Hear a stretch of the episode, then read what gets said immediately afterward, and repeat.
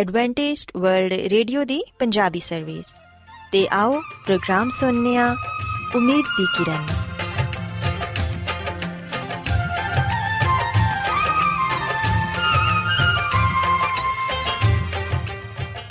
ਸਾਥਿਓ, ਮੈਂ ਤੁਹਾਡੀ ਮੇਜ਼ਬਾਨ ਫਰਾਸਲੀਮ, ਪ੍ਰੋਗਰਾਮ ਉਮੀਦ ਦੀ ਕਿਰਨ ਦੇ ਨਾਲ ਤੁਹਾਡੀ ਖidmat 'ਚ ਹਾਜ਼ਰ ਹਾਂ। ਸਾਡੀ ਪੂਰੀ ਟੀਮ ਵੱਲੋਂ ਪ੍ਰੋਗਰਾਮ ਸੁਣਨ ਵਾਲੇ ਸਾਰੇ ਸਾਥੀਆਂ ਨੂੰ ਸਾਡਾ ਪਿਆਰ ਭਰਾ ਸਲਾਮ। ਕਬੂਲ ਹੋਏ। ਸਾਥਿਓ, ਉਮੀਦ ਕਰਨੇ ਆ ਕਿ ਤੁਸੀਂ ਸਾਰੇ ਖੁਦਾ ਤਾਲਾ ਦੇ ਫਜ਼ਲੋ ਕਰਮ ਨਾਲ ਖੈਰੀਅਤ ਨਾਲ ਹੋ। ਤੇ ਸਾਡੀ ਇਹ ਦੁਆ ਹੈ ਕਿ ਤੁਸੀਂ ਜਿੱਥੇ ਕਿਤੇ ਵੀ ਰਹੋ, ਖੁਦਾਵੰਦ ਖੁਦਾ ਤੁਹਾਡੇ ਨਾਲ ਹੋਣ ਤੇ ਤੁਹਾਡੀ ਹਿਫਾਜ਼ਤ ਤੇ ਰਹਿਨਮਾਈ ਕਰਨ। ਸਾਥਿਓ, ਇਸ ਤੋਂ ਪਹਿਲਾਂ ਕਿ ਅੱਜ ਦੇ ਪ੍ਰੋਗਰਾਮ ਨੂੰ ਸ਼ੁਰੂ ਕੀਤਾ ਜਾਏ, ਆਓ ਪਹਿਲਾਂ ਪ੍ਰੋਗਰਾਮ ਦੀ ਤਫਸੀਲ ਸੁਣ ਲਵੋ। ਤੇ ਪ੍ਰੋਗਰਾਮ ਦੀ ਤਫਸੀਲ ਕੁਝ ਇਸ ਤਰ੍ਹਾਂ ਹੈ ਕਿ ਪ੍ਰੋਗਰਾਮ ਦਾ ਆਗਾਜ਼ ਇੱਕ ਖੂਬਸੂਰਤ ਗੀਤ ਨਾਲ ਕੀਤਾ ਜਾਏਗਾ। ਤੇ ਗੀਤ ਦੇ ਬਾਅਦ ਖਾਨਦਾਨੀ ਜ਼ਿੰਦਗੀ ਦਾ ਪ੍ਰੋਗਰਾਮ ਪੇਸ਼ ਕੀਤਾ ਜਾਏਗਾ। ਇਸ ਤੋਂ ਬਾਅਦ ਖੁਦਾਵੰਦ ਦੇ ਜ਼ਿੰਦਗੀ ਬਖਸ਼ ਕਲਾਮ ਚੋਂ ਪੈਗਾਮ ਪੇਸ਼ ਕੀਤਾ ਜਾਏਗਾ, ਜਿਹੜਾ ਕਿ ਸਾਡੇ ਕਦਮਾਂ ਦੇ ਲਈ ਚਿਰਾਗ ਤੇ ਸਾਡੀ ਰਾਹ ਦੇ ਲਈ ਰੋਸ਼ਨੀ ਹੈ। ਸੋ ਆਓ ਸਾਥੀਓ, ਪ੍ਰੋਗਰਾਮ ਦਾ ਆਗਾਜ਼ ਇਸ ਰੂਹਾਨੀ ਗੀਤ ਨਾਲ ਕਰਨੇ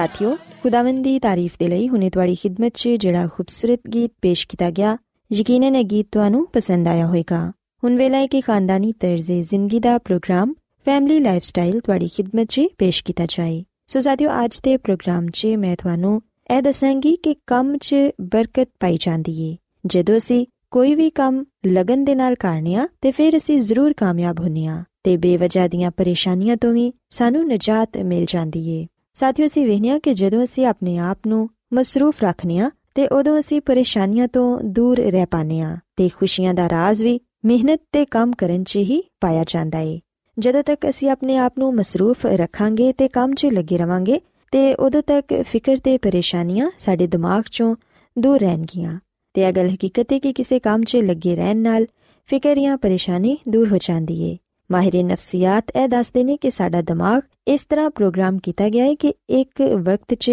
ਦੋ ਕੰਮ ਨਹੀਂ ਕਰ ਸਕਦਾ। ਅਸੀਂ ਇੱਕ ਵਕਤ 'ਚ ਇੱਕ ਹੀ ਚੀਜ਼ ਤੇ ਕੰਮ ਕਰ ਸਕਨੇ ਆ। ਅਗਰ ਜੇ ਬਾਜ਼ ਦਫਾ ਅਸੀਂ ਇਹ ਮਹਿਸੂਸ ਕਰਨੇ ਆ ਕਿ ਅਸੀਂ ਇੱਕ ਹੀ ਵਕਤ 'ਚ ਜ਼ਿਆਦਾ ਗੱਲਾਂ ਤੇ ਧਿਆਨ ਦੇ ਸਕਨੇ ਆ, ਇਸ ਲਈ ਅਸੀਂ ਇੱਕ ਵਕਤ 'ਚ ਕਈ ਕਿਸਮਾਂ ਦਾ ਕੰਮ ਵੀ ਕਰ ਸਕਨੇ ਆ। ਲੇਕਿਨ ਸਾਥੀਓ ਇਹ ਸੱਚ ਨਹੀਂ। ਅਗਰ ਅਸੀਂ ਇੱਕ ਵਕਤ 'ਚ ਇੱਕ ਤੋਂ ਜ਼ਿਆਦਾ ਕੰਮ ਕਰਨਾ ਚਾਹਾਂਗੇ, ਤੇ ਕੋਈ ਵੀ ਕੰਮ ਦਰੁਸਤ ਤਰੀਕੇ ਨਾਲ ਅੰਜਾਮ ਨਹੀਂ ਪਾਏਗਾ। ਬਲਕਿ ਜਿੰਨੇ ਵੀ ਕੰਮ ਅਸੀਂ ਉਸ ਵੇਲੇ ਨਿਪਟਾਣਾ ਚਾਹਾਂਗੇ, ਉਹ ਸਾਰੇ ਦੇ ਸਾਰੇ ਕੰਮ ਅਧੂਰੇ ਰਹਿ ਜਾਣਗੇ। ਬਸ ਸਾਡੇ ਦਿਮਾਗ ਦਾ ਸਿਸਟਮ ਵੀ ਕੁਝ ਇਸ ਤਰ੍ਹਾਂ ਦਾ ਹੀ ਹੈ ਸਾਡਾ ਦਿਮਾਗ ਵੀ ਇੱਕ ਵਕਤ 'ਚ ਦੋ ਤਰ੍ਹਾਂ ਦੇ ਖਿਆਲ ਨਹੀਂ ਰੱਖ ਸਕਦਾ। ਯਾਨੀ ਕਿ ਅਸੀਂ ਇੱਕ ਵਕਤ 'ਚ ਜਾਂ ਤੇ ਖੁਸ਼ ਰਹਿ ਸਕਨੇ ਆ ਜਾਂ ਗਮਗੀਨ। ਤੇ ਜਦੋਂ ਅਸੀਂ ਖੁਸ਼ ਹੁੰਦਿਆਂ ਹੋਇਆਂ ਆਪਣੇ ਦਿਮਾਗ ਨੂੰ ਮਸਬਤ ਖਿਆਲਾਤ ਨਾਲ ਪਾੜ ਲਵਾਂਗੇ ਤੇ ਫਿਰ ਉਮੀਦ ਤੇ ਮੁਹੱਬਤ ਸਾਡੇ ਦਿਮਾਗ ਤੇ ਹਾਵੀ ਹੋ ਜਾਏਗੀ ਤੇ ਸਾਰੇ ਮਨਫੀ ਖਿਆਲਾਤ ਸਾਡੇ ਦਿਮਾਗ ਚੋਂ ਖਾਰਜ ਹੋ ਜਾਣਗੇ। ਦੂਸਰੀ ਤਰਫ ਸਾਨੂੰ ਇਹ ਪਤਾ ਚੱਲਦਾ ਹੈ ਕਿ ਜਦੋਂ ਅਸੀਂ ਨਾਖੁਸ਼ ਜਾਂ ਡਿਪਰੈਸ਼ਨ 'ਚ ਹੁੰਨੇ ਆ ਤੇ ਉਦੋਂ ਸਾਡਾ ਦਿਮਾਗ ਮਨਫੀ ਖਿਆਲਾਤ ਵਾਲੇ ਜਜ਼ਬਾਤ,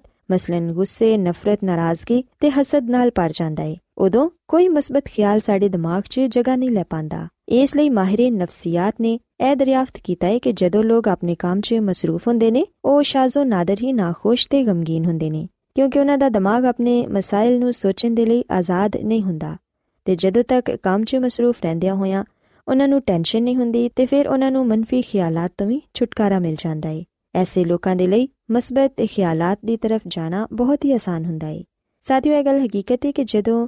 ਅਸੀਂ ਆਪਣੇ ਆਪ ਨੂੰ ਮਸਰੂਫ ਰੱਖਨੇ ਆ ਤੇ ਉਦੋਂ ਅਸੀਂ ਆਪਣੇ ਮਸਲਿਆਂ ਦੇ ਮੁਤਲਕ ਨਹੀਂ ਸੋਚਦੇ, ਬਲਕਿ ਇਹਦੇ ਬਰਕਸ ਸਾਡਾ ਦਿਮਾਗ, ਸਾਡੀ ਤਵੱਜਾ ਦਾ ਮਰਕਜ਼ ਹੁੰਦਾ ਹੈ ਤੇ ਅਸੀਂ ਸਿਰਫ ਆਪਣੇ ਕੰਮ ਦੇ ਮੁਤਲਕ ਹੀ ਸੋਚਨੇ ਆ ਤੇ ਸਾਡੇ ਦਿਮਾਗ ਤੋਂ ਉਹ ਸਾਰੀਆਂ ਪਰੇਸ਼ਾਨੀਆਂ ਤੇ ਫਿਕਰਾਂ ਨਿਕਲ ਜਾਂਦੀਆਂ ਨੇ, ਜਿਹੜੀਆਂ ਕਿ ਸਾਡੇ ਦਿਮਾਗ ਤੇ ਹਾਵੀ ਹੋਈਆਂ ਹੁੰਦੀਆਂ ਨੇ। ਇਸ ਤਰ੍ਹਾਂ ਮਨਫੀ ਜਜ਼ਬਾਤ ਤੋਂ ਵੀ ਨਜਾਤ ਮਿਲ ਜਾਂਦੀ ਹੈ ਤੇ ਸਾਡੇ ਦਿਮਾਗ ਨੂੰ ਸਕੂਨ ਵੀ ਹਾਸਿਲ ਹੋ ਜਾਂਦਾ ਹੈ ਸਾਥੀਓ, ਯਾਦ ਰੱਖੋ ਕਿ ਮਸਰੂਫ ਆਦਮੀ ਬਹੁਤ ਹੀ ਘੱਟ ਪਰੇਸ਼ਾਨ ਹੁੰਦਾ ਹੈ ਤੇ ਇਹ ਗੱਲ ਦਰੁਸਤ ਹੈ ਕਿ ਜ਼ਿੰਦਗੀ 'ਚ ਕਿਸੇ ਹੋਰ ਚੀਜ਼ ਦੀ ਨਿਸਬਤ ਕੰਮ 'ਚ ਮਸਰੂਫੀਅਤ ਇਨਸਾਨ ਨੂੰ ਸੱਚੀ ਖੁਸ਼ੀ ਦਿੰਦੀ ਹੈ ਸਾਥੀਓ ਐਸਾ ਹੈ ਕਿ ਸਾਡੇ 'ਚੋਂ ਬਹੁਤ ਸਾਰੇ ਲੋਕਾਂ ਨੂੰ ਜ਼ਿੰਦਗੀ ਗੁਜ਼ਾਰਨ ਦੇ ਲਈ ਕੰਮ ਕਰਨਾ ਪੈਂਦਾ ਹੈ ਤੇ ਇਹੋ ਹੀ ਕੰਮ ਸਾਨੂੰ ਤਾਜ਼ਾ ਦਮ ਰੱਖਦਾ ਹੈ ਇਸੇ ਤਰ੍ਹਾਂ ਸਾਥੀਓ, ਅਸੀਂ ਵੇਖਨੀਆ ਕਿ ਅਗਰ ਕੋਈ ਸ਼ਖਸ ਜਿਹੜਾ ਕਿ ਸਾਰੀ ਉਮਰ ਕੰਮ ਕਰਦਾ ਰਿਹਾ ਹੈ ਤੇ ਜਦੋਂ ਉਹ ਰਿਟਾਇਰ ਹੋ ਜਾਂਦਾ ਹੈ ਤੇ ਉਹਨੂੰ ਆਪਣੀ ਜ਼ਿੰਦਗੀ ਬੋਝ ਮਹਿਸੂਸ ਹੁੰਦੀ ਹੈ ਉਹਦੀ ਸਿਹਤ ਵੀ ਖਰਾਬ ਰਹਿਣ ਲੱਗਦੀ ਹੈ ਜਿੰਦੀ ਵਜ੍ਹਾ ਨਾਲ ਉਹ ਸ਼ਖਸ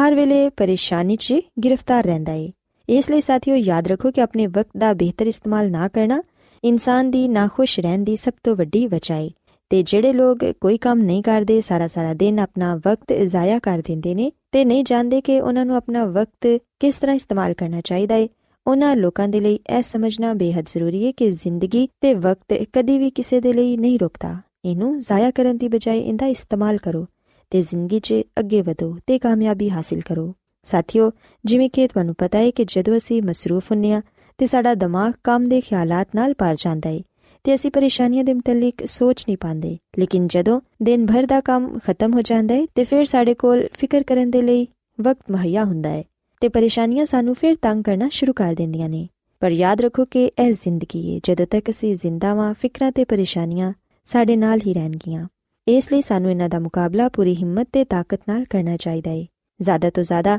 ਆਪਣੇ ਆਪ ਨੂੰ ਮਸਰੂਫ ਰੱਖਣਾ ਚਾਹੀਦਾ ਹੈ ਤੇ ਖੁਦ ਨੂੰ ਮਸਰੂਫ ਰੱਖਣਾ ਇੱਕ ਮੁਸਲਸਲ ਅਮਲ ਤੇ ਕੋਸ਼ਿਸ਼ ਹੈ ਜਦੋਂ ਤੱਕ ਤੁਸੀਂ ਜ਼ਿੰਦਾ ਹੋ, ਤੁਹਾਡੇ ਕੋਲ ਵਕਤ ਹੋਏਗਾ, ਜੋ ਤੁਸੀਂ ਗੁਜ਼ਾਰਨਾ ਚਾਹੋਗੇ ਤੇ ਤੁਹਾਡੇ ਕੋਲ ਮਸਾਇਲ ਵੀ ਹੋਣਗੇ, ਜਿਨ੍ਹਾਂ ਨੂੰ ਹੱਲ ਕਰਨਾ ਵੀ ਜ਼ਰੂਰੀ ਹੋਏਗਾ। ਇਸ ਲਈ ਇਹ ਬਿਹਤਰ ਹੈ ਕਿ ਖੁਦ ਨੂੰ ਮਸਰੂਫ ਰੱਖੋ ਤੇ ਮਸਾਇਲ ਨੂੰ ਹੱਲ ਕਰਨਾ ਸਿੱਖੋ। ਇਹਨਾਂ ਤੇ ਕੰਮ ਕਰੋ, ਕਿਉਂਕਿ ਸਾਡੀ ਮਸਰੂਫੀਅਤ ਜਿੰਨੀ ਬਾ ਮਕਸਦ ਹੋਏਗੀ ਉਹਨਾਂ ਹੀ ਸਕੂਨ ਤੇ ਇਤਮਾਨਾਨ ਸਾਨੂੰ ਹਾਸਿਲ ਹੋਏਗਾ। ਇਹਦੇ ਇਲਾਵਾ ਸਾਥੀਓ, ਕੰਮ ਕਰਨ ਨਾਲ ਬਾ ਮਕਸਦ ਕੰਮ ਖੁਸ਼ੀ ਦਾ ਜ਼ਰੀਆ ਬਣ ਜਾਂਦਾ ਹੈ ਤੇ ਇਹ ਬਜ਼ਾਤੇ ਖੁਦ ਇੱਕ ਅਨਾਮ ਹੈ ਜਿਹੜਾ ਸਾਡੀ ਜ਼ਿੰਦਗੀ ਨੂੰ ਬਾਮਾਇਨੀ ਬਣਾਉਂਦਾ ਹੈ ਇੱਕ ਕੰਮ ਜਿੰਦੇ 'ਚ ਚੈਲੰਜ ਹੋਏ ਤੇ ਮੁਕਾਬਲੇ ਦੀ ਫਿਜ਼ਾ ਵੀ ਹੋਏ, ਉਹ ਜ਼ਿੰਦਗੀ ਨੂੰ ਰਵਾਂ-ਦਵਾਂ ਬਣਾਉਣ ਦੇ ਲਈ ਬਹੁਤ ਹੀ ਜ਼ਰੂਰੀ ਹੈ ਕੋਈ ਵੀ ਬਾ ਮਕਸਦ ਕੰਮ ਤੇ ਮਸਰੂਫੀਅਤ ਤੁਹਾਡੇ ਇਖਤਿਆਰ 'ਚ ਵੇ। ਸ਼ੁਰੂ ਕਰੋ ਤੇ ਵੇਖੋ ਕਿ ਇਹਦੇ ਤੋਂ ਤੁਹਾਡੀ ਜ਼ਿੰਦਗੀ ਤੇ ਖਿਆਲਾਤ 'ਚ ਕਿਸ ਕਦਰ ਬਿਹਤਰੀ ਪੈਦਾ ਹੋ ਜਾਏਗੀ? ਸਾਥੀਓ, ਉਮੀਦ ਕਰਨੀਆ ਕਿ ਅੱਜ ਦਾ ਪ੍ਰੋਗਰਾਮ ਤੁਹਾਨੂੰ ਪਸੰਦ ਆਇਆ ਹੋਵੇਗਾ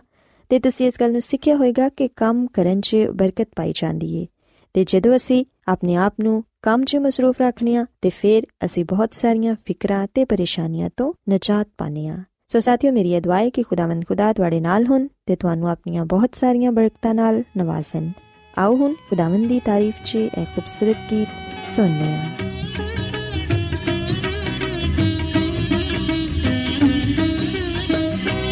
ਤੁਸੀਂ ਗਾਓ ਸਨਾ ਗਾਓ ਸਨਾ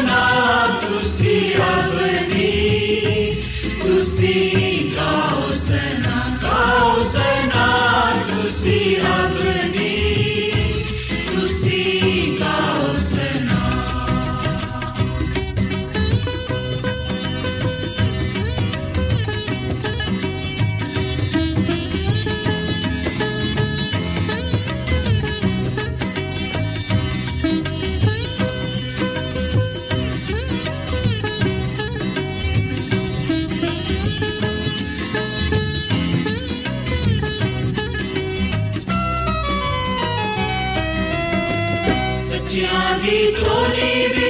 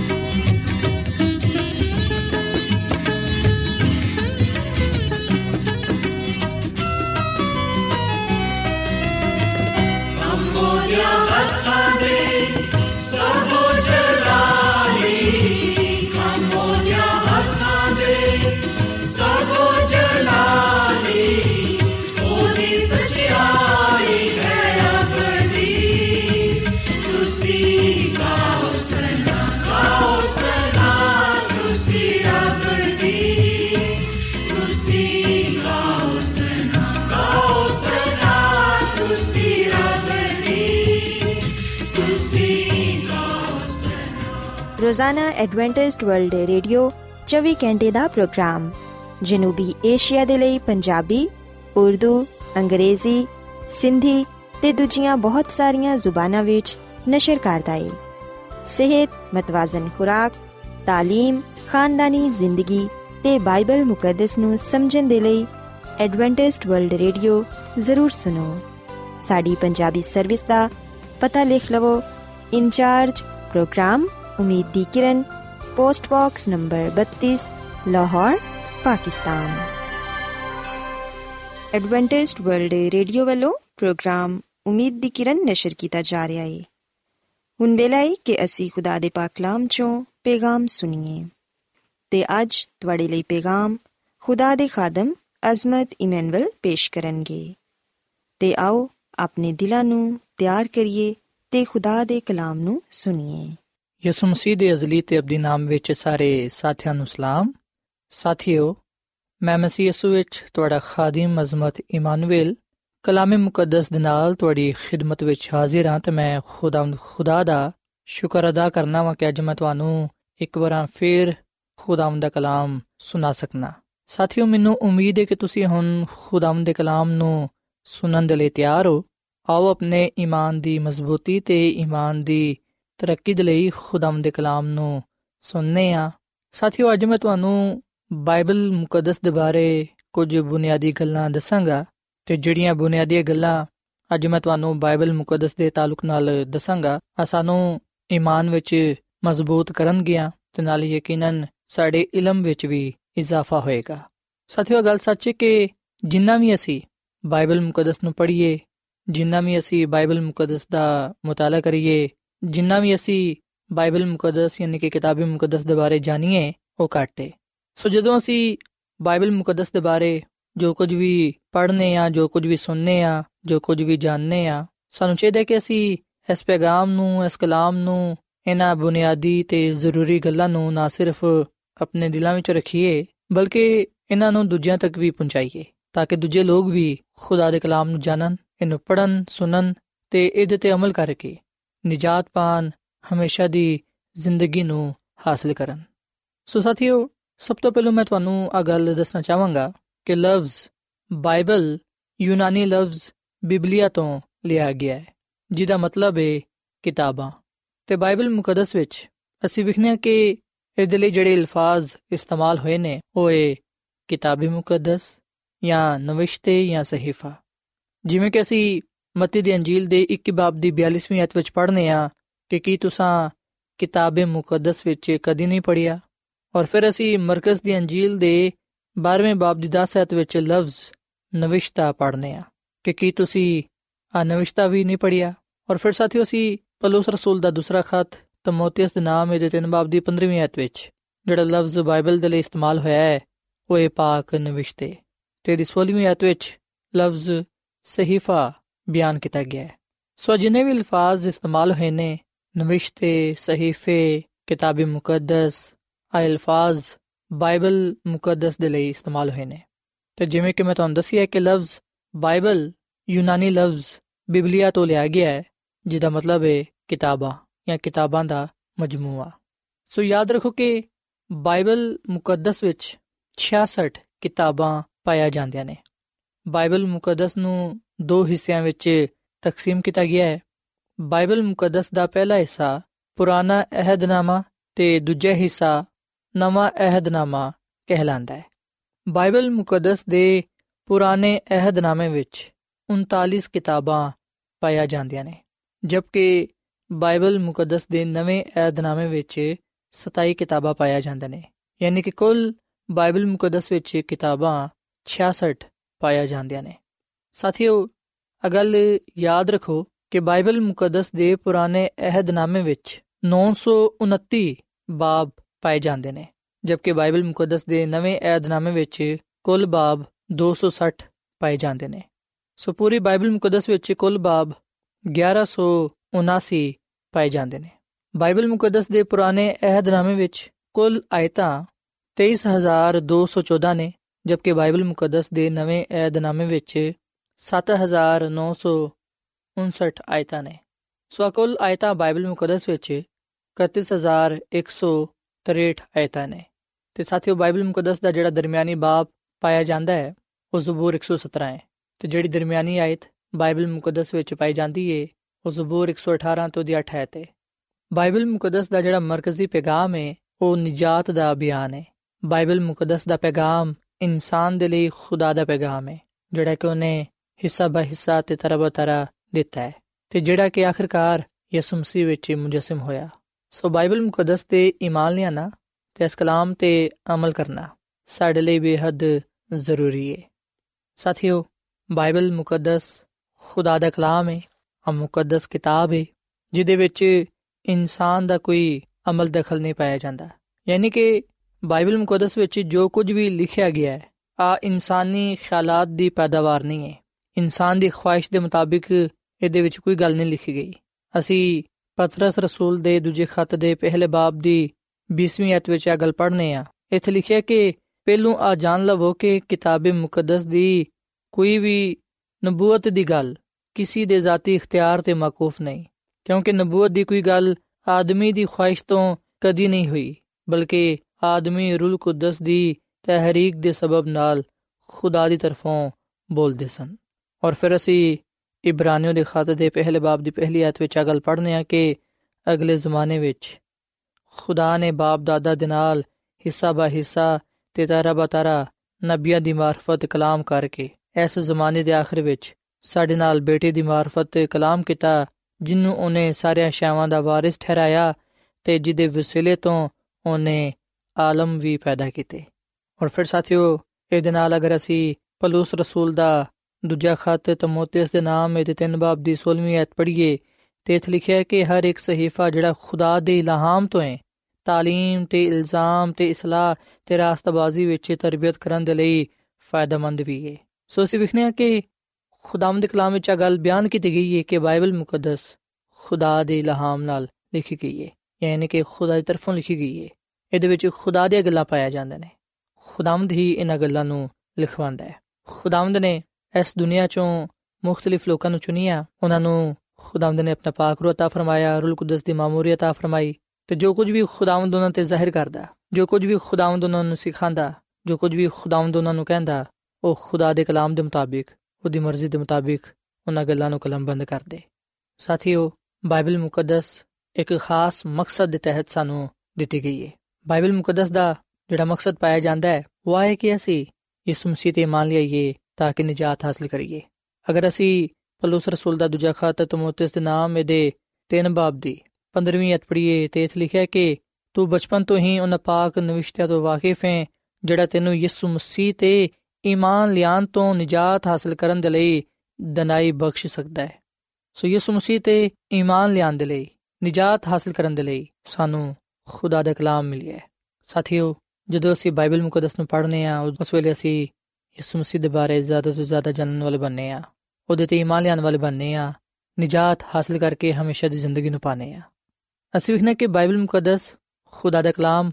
ਹਰ ਇੱਕ ਦੇ ਲਈ ਜਿਹੜਾ ਕੋਈ ਆਪਣੀ ਜ਼ਿੰਦਗੀ ਨੂੰ ਬਦਲਣਾ ਚਾਹੁੰਦਾ ਹੈ, ਜਿਹੜਾ ਗੁਨਾਹ ਤੋਂ ਵਾਕਿਫ ਹੋਣਾ ਚਾਹੁੰਦਾ ਹੈ ਤੇ ਗੁਨਾਹ ਤੋਂ ਬਚਣਾ ਚਾਹੁੰਦਾ ਹੈ, ਜਿਹੜਾ ਖੁਦਾ ਦੀ ਮਰਜ਼ੀ ਨੂੰ ਜਾਨਣਾ ਚਾਹੁੰਦਾ ਹੈ, ਖੁਦਾ ਦੀ ਕੁਰਬਤ ਨੂੰ ਪਾਣਾ ਚਾਹੁੰਦਾ ਹੈ, ਖੁਦਾ ਦੇ ਜਲਾਲ ਨੂੰ ਜ਼ਾਹਿਰ ਕਰਨਾ ਚਾਹੁੰਦਾ ਹੈ, ਜਿਹੜਾ ਰਸਤਬਾਜ਼ੀ ਦੀ ਰਾਹ ਤੇ ਚੱਲਣਾ ਚਾਹੁੰਦਾ ਹੈ, ਉਹ ਜ਼ਰੂਰ ਬਾਈਬਲ ਮੁਕੱਦਸ ਨੂੰ ਪੜ੍ਹੇ ਕਿਉਂਕਿ ਬਾਈਬਲ ਮੁਕੱਦਸ ਹੀ ਸਾਨੂੰ ਇਹਨਾਂ तमाम ਗੱਲਾਂ ਦੇ ਬਾਰੇ ਦੱਸਦੀ ਹੈ ਕੋਈ ਹੋਰ ਕਿਤਾਬ ਸਾਨੂੰ ਇਹਨਾਂ ਵਾਜ਼ਿਹ ਤੌਰ ਨਾਲ ਖੁਦਾ ਦੇ ਬਾਰੇ ਨਹੀਂ ਦੱਸ ਸਕਦੀ ਨਜਾਤ ਦੇ ਬਾਰੇ ਨਹੀਂ ਦੱਸ ਸਕਦੀ ਯਿਸੂ ਮਸੀਹ ਦੇ ਬਾਰੇ ਨਹੀਂ ਦੱਸ ਸਕਦੀ ਜਿਵੇਂ ਸਾਨੂੰ ਬਾਈਬਲ ਮੁਕੱਦਸ ਦੱਸਦੀ ਹੈ ਦੁਨੀਆ ਵਿੱਚ ਆ ਵਾਹਿਦ ਮੁਕੱਦਸ ਕਿਤਾਬ ਹੈ ਜਿਹਦੇ ਵਿੱਚ ਹਮੇਸ਼ਾ ਦੀ ਜ਼ਿੰਦਗੀ ਪਾਈ ਜਾਂਦੀ ਹੈ ਇਸ ਮੁਕੱਦਸ ਕਿਤਾਬ ਵਿੱਚ ਆ ਦੱਸਿਆ ਗਿਆ ਕਿ ਅਸੀਂ ਕਿਵੇਂ ਨਜਾਤ ਪਾ ਸਕਨੇ ਆ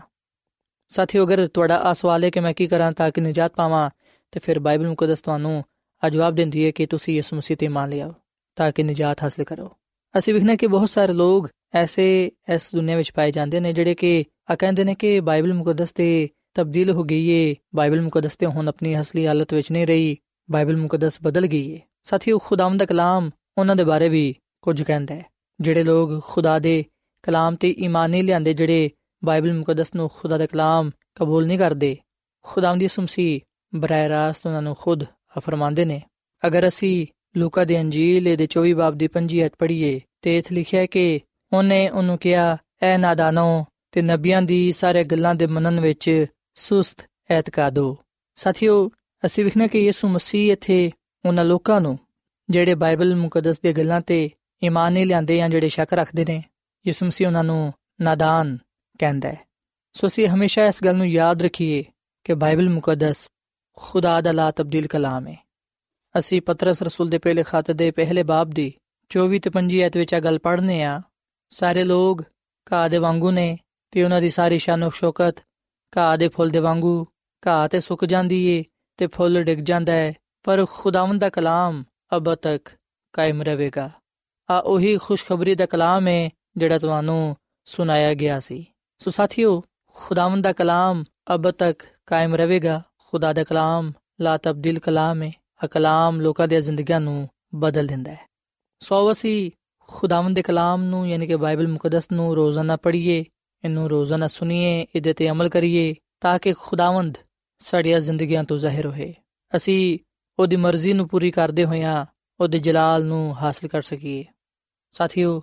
ਜਦੋਂ ਅਸੀਂ ਬਾਈਬਲ ਮੁਕੱਦਸ ਨੂੰ ਪੜਾਂਗੇ ਉਸ ਵੇਲੇ ਯਕੀਨਨ ਅਸੀਂ ਯਿਸੂ ਮਸੀਹ ਤੇ ਈਮਾਨ ਲਿਆਂਦੇ ਹੋਇਆਂ, ਉਹਦੇ ਹੁਕਮਾਂ ਤੇ ਚੱਲ ਸਕਾਂਗੇ, ਉਹਦੇ ਨਾਲ ਵਫادار ਰਹਿ ਸਕਾਂਗੇ ਤੇ ਆਪਣੇ ਆਪ ਨੂੰ ਗੁਨਾਹ ਤੋਂ ਦੂਰ ਰੱਖਦੇ ਹੋਇਆਂ ਉਹਦੇ ਮਿਆਰ ਤੇ ਪੂਰਾ ਉਤਰ ਸਕਾਂਗੇ। ਖੁਦਾਵੰਦ ਸਾਨੂੰ ਆਪਣੀ ਜ਼ਿੰਦਗੀ عطا ਫਰਮਾਨਾ ਚਾਹੁੰਦਾ ਹੈ, ਆਪਣੇ ਨਾਲ ਹਮੇਸ਼ਾ ਰੱਖਣਾ ਚਾਹੁੰਦਾ ਹੈ। ਅਗਰ ਸਾਡੀ ਵੀ ਇਹ ਖੁਆਇਸ਼ ਹੈ ਕਿ ਅਸੀਂ ਨਜਾਤ ਪਾਉਂਦੇ ਹੋਇਆਂ ਹਮੇਸ਼ਾ ਦੀ ਜ਼ਿੰਦਗੀ ਹਾਸਲ ਕਰੀਏ, ਉਹਦੇ ਨਾਲ ਅਬਦੁਲਾਬਾਦ ਰਹੀਏ ਤੇ ਫਿਰ ਅਸੀਂ ਖੁਦਾਵੰਦ ਦੇ ਕਲਾਮ ਨੂੰ ਪੜ੍ਹੀਏ, ਇਹਨੂੰ ਸੁਣੀਏ, ਇਹਦੇ ਤੇ ਅਮਲ ਕਰੀਏ ਤਾਂ ਕਿ ਅਸੀਂ ਮਜ਼ਬੂਤ ਈਮਾਨ ਦੇ ਨਾਲ ਯਿਸੂ ਮਸੀਹ ਵਿੱਚ ਕਾਇਮ ਦائم ਰਹਿੰਦੇ ਹੋਇਆਂ ਉਹਦੇ ਜਲਾਲ ਨੂੰ ਆਪਣੀਆਂ ਜ਼ਿੰਦਗੀਆਂ ਤੋਂ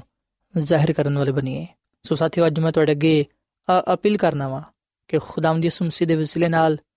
ਖੁਦਾ ਦੀ ਕੁਰਬਤ ਨੂੰ ਪਾਉਣ ਦੇ ਲਈ ਤੁਸੀਂ ਕਿਤਾਬ ਮੁਕੱਦਸ ਨੂੰ ਪੜੋ ਸੁਣੋ, ਇਹਦੇ ਤੇ ਅਮਲ ਕਰੋ, ਤਾਂ ਕਿ ਤੁਸੀਂ ਖੁਦਾਵੰਦ ਦੀ ਨਜਾਤ ਹਾਸਲ ਕਰਦੇ ਹੋਇਆਂ ਉਹਦੇ ਫਜ਼ਲ ਵਿੱਚ ਕਾਇਮ ਉਦਮ ਰਹਿ ਸਕੋ ਤੇ ਬਹੁਤ ਸਾਰੇ ਬਰਕਤਾਂ ਨੂੰ ਪਾ ਸਕੋ। ਸੋ ਸਾਥੀਓ, ਆਖਰ ਵਿੱਚ ਮੈਂ ਤੁਹਾਡੇ ਨਾਲ ਮਿਲ ਕੇ ਦੁਆ ਕਰਨਾ ਚਾਹਨਾ ਵਾਂ। ਆਓ ਅਸੀਂ ਖੁਦਾਵੰਦ ਦੀ ਹਜ਼ੂਰੀ ਨੂੰ ਮਹਿਸੂਸ ਕਰੀਏ ਤੇ ਦੁਆ ਕਰੀਏ। ਯਿਸੂ ਮਸੀਹ ਵਿੱਚ ਸਾਡੇ ਜ਼ਿੰਦਾ ਆਸਮਾਨੀ ਬਾਪ, ਅਸੀਂ ਤੇਰਾ ਸ਼ੁਕਰ ਅਦਾ ਕਰਨੇ ਆ, ਕਿਉਂਕਿ ਤੂੰ ਹੀ ਤਾਰੀਫ ਤੇ ਤਮਜੀਦ ਦੇ ਲਾਇਕ ਹੈ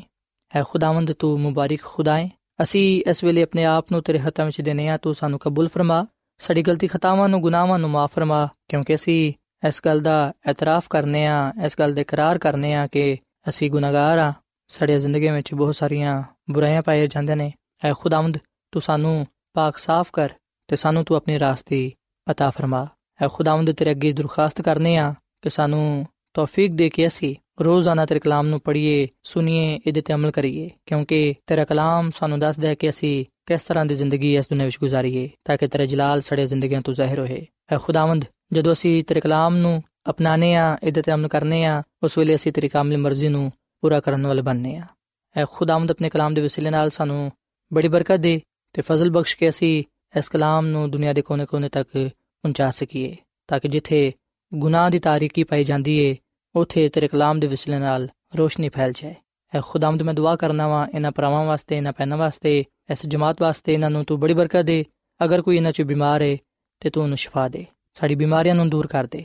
ਐ ਖੁਦਾਵੰਦ ਅਸੀਂ ਤੇਰਾ ਸ਼ੁਕਰ ਅਦਾ ਕਰਨੇ ਆ ਕਿ ਤੂੰ ਆਪਣੇ ਕਲਾਮ ਦੇ ਜ਼ਰੀਏ ਸਾਡੇ ਨਾਲ ਹਮ ਕਲਾਮ ਹੋਣਾ ਹੈ ਤੇ ਸਾਡੇ ਦੁਆਵਾਂ ਨੂੰ ਸੁਣ ਕੇ ਉਹਨਾਂ ਦਾ ਜਵਾਬ ਦੇਣਾ ਹੈ ਤੂੰ ਸਾਡੇ ਨਾਲ ਹੋ ਤੇ ਸਾਨੂੰ ਆਪਣੇ ਨਾਲ ਵਫਾਦਾਰ ਰਹਿਣ ਦੀ ਤੌਫੀਕ ਤਾ ਫਰਮਾ, ਕਿਉਂਕਿ ਆ ਸਭ ਕੁਝ ਮੰਗ ਲੈਨੇ ਆ ਖੁਦਾਵੰਦ ਦੀ ਮਸੀਹ ਦੇ ਨਾਮ ਵਿੱਚ। ਆਮੀਨ।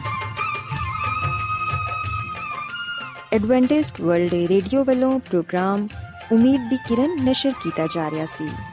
ਉਮੀਦ ਕਰਨੇ ਆ ਕਿ ਅੱਜ ਦਾ ਪ੍ਰੋਗਰਾਮ ਤੁਹਾਨੂੰ ਪਸੰਦ ਆਇਆ ਹੋਵੇਗਾ। ਆਪਣੀ ਦੁਆਇਆ ਦੁਰਖਾਸਤਾਂ ਦੇ ਲਈ ਤੇ ਬਾਈਬਲ ਮੁਕੱਦਸ ਨੂੰ ਜਾਣਨ ਦੇ ਲਈ ਤੁਸੀਂ ਸਾਨੂੰ ਇਸ ਨੰਬਰ ਤੇ WhatsApp ਕਰੋ। ਨੰਬਰ ਨੋਟ ਕਰ ਲਵੋ 001 747 281 2849 ਸਾਥਿਓ, ਤੁਸੀਂ ਸਾਡੇ ਪ੍ਰੋਗਰਾਮ ਇੰਟਰਨੈਟ ਤੇ ਵੀ ਸੁਣ ਸਕਦੇ ਹੋ। ਸਾਡੀ ਵੈਬਸਾਈਟ ਹੈ www.awr.org ਕੱਲ ਇਸੇ ਵੇਲੇ ਤੇ ਇਸੇ ਫ੍ਰੀਕਵੈਂਸੀ ਤੇ ਫਿਰ ਤੁਹਾਡੇ ਨਾਲ ਮੁਲਾਕਾਤ ਹੋਏਗੀ। ਹੁਣ ਆਪਣੀ ਮੇਜ਼ਬਾਨ ਫਰਾਜ਼ ਸਲੀਮ ਨੂੰ ਇਜਾਜ਼ਤ ਦਿਓ। ਖੁਦਾ ਹਾਫਿਜ਼।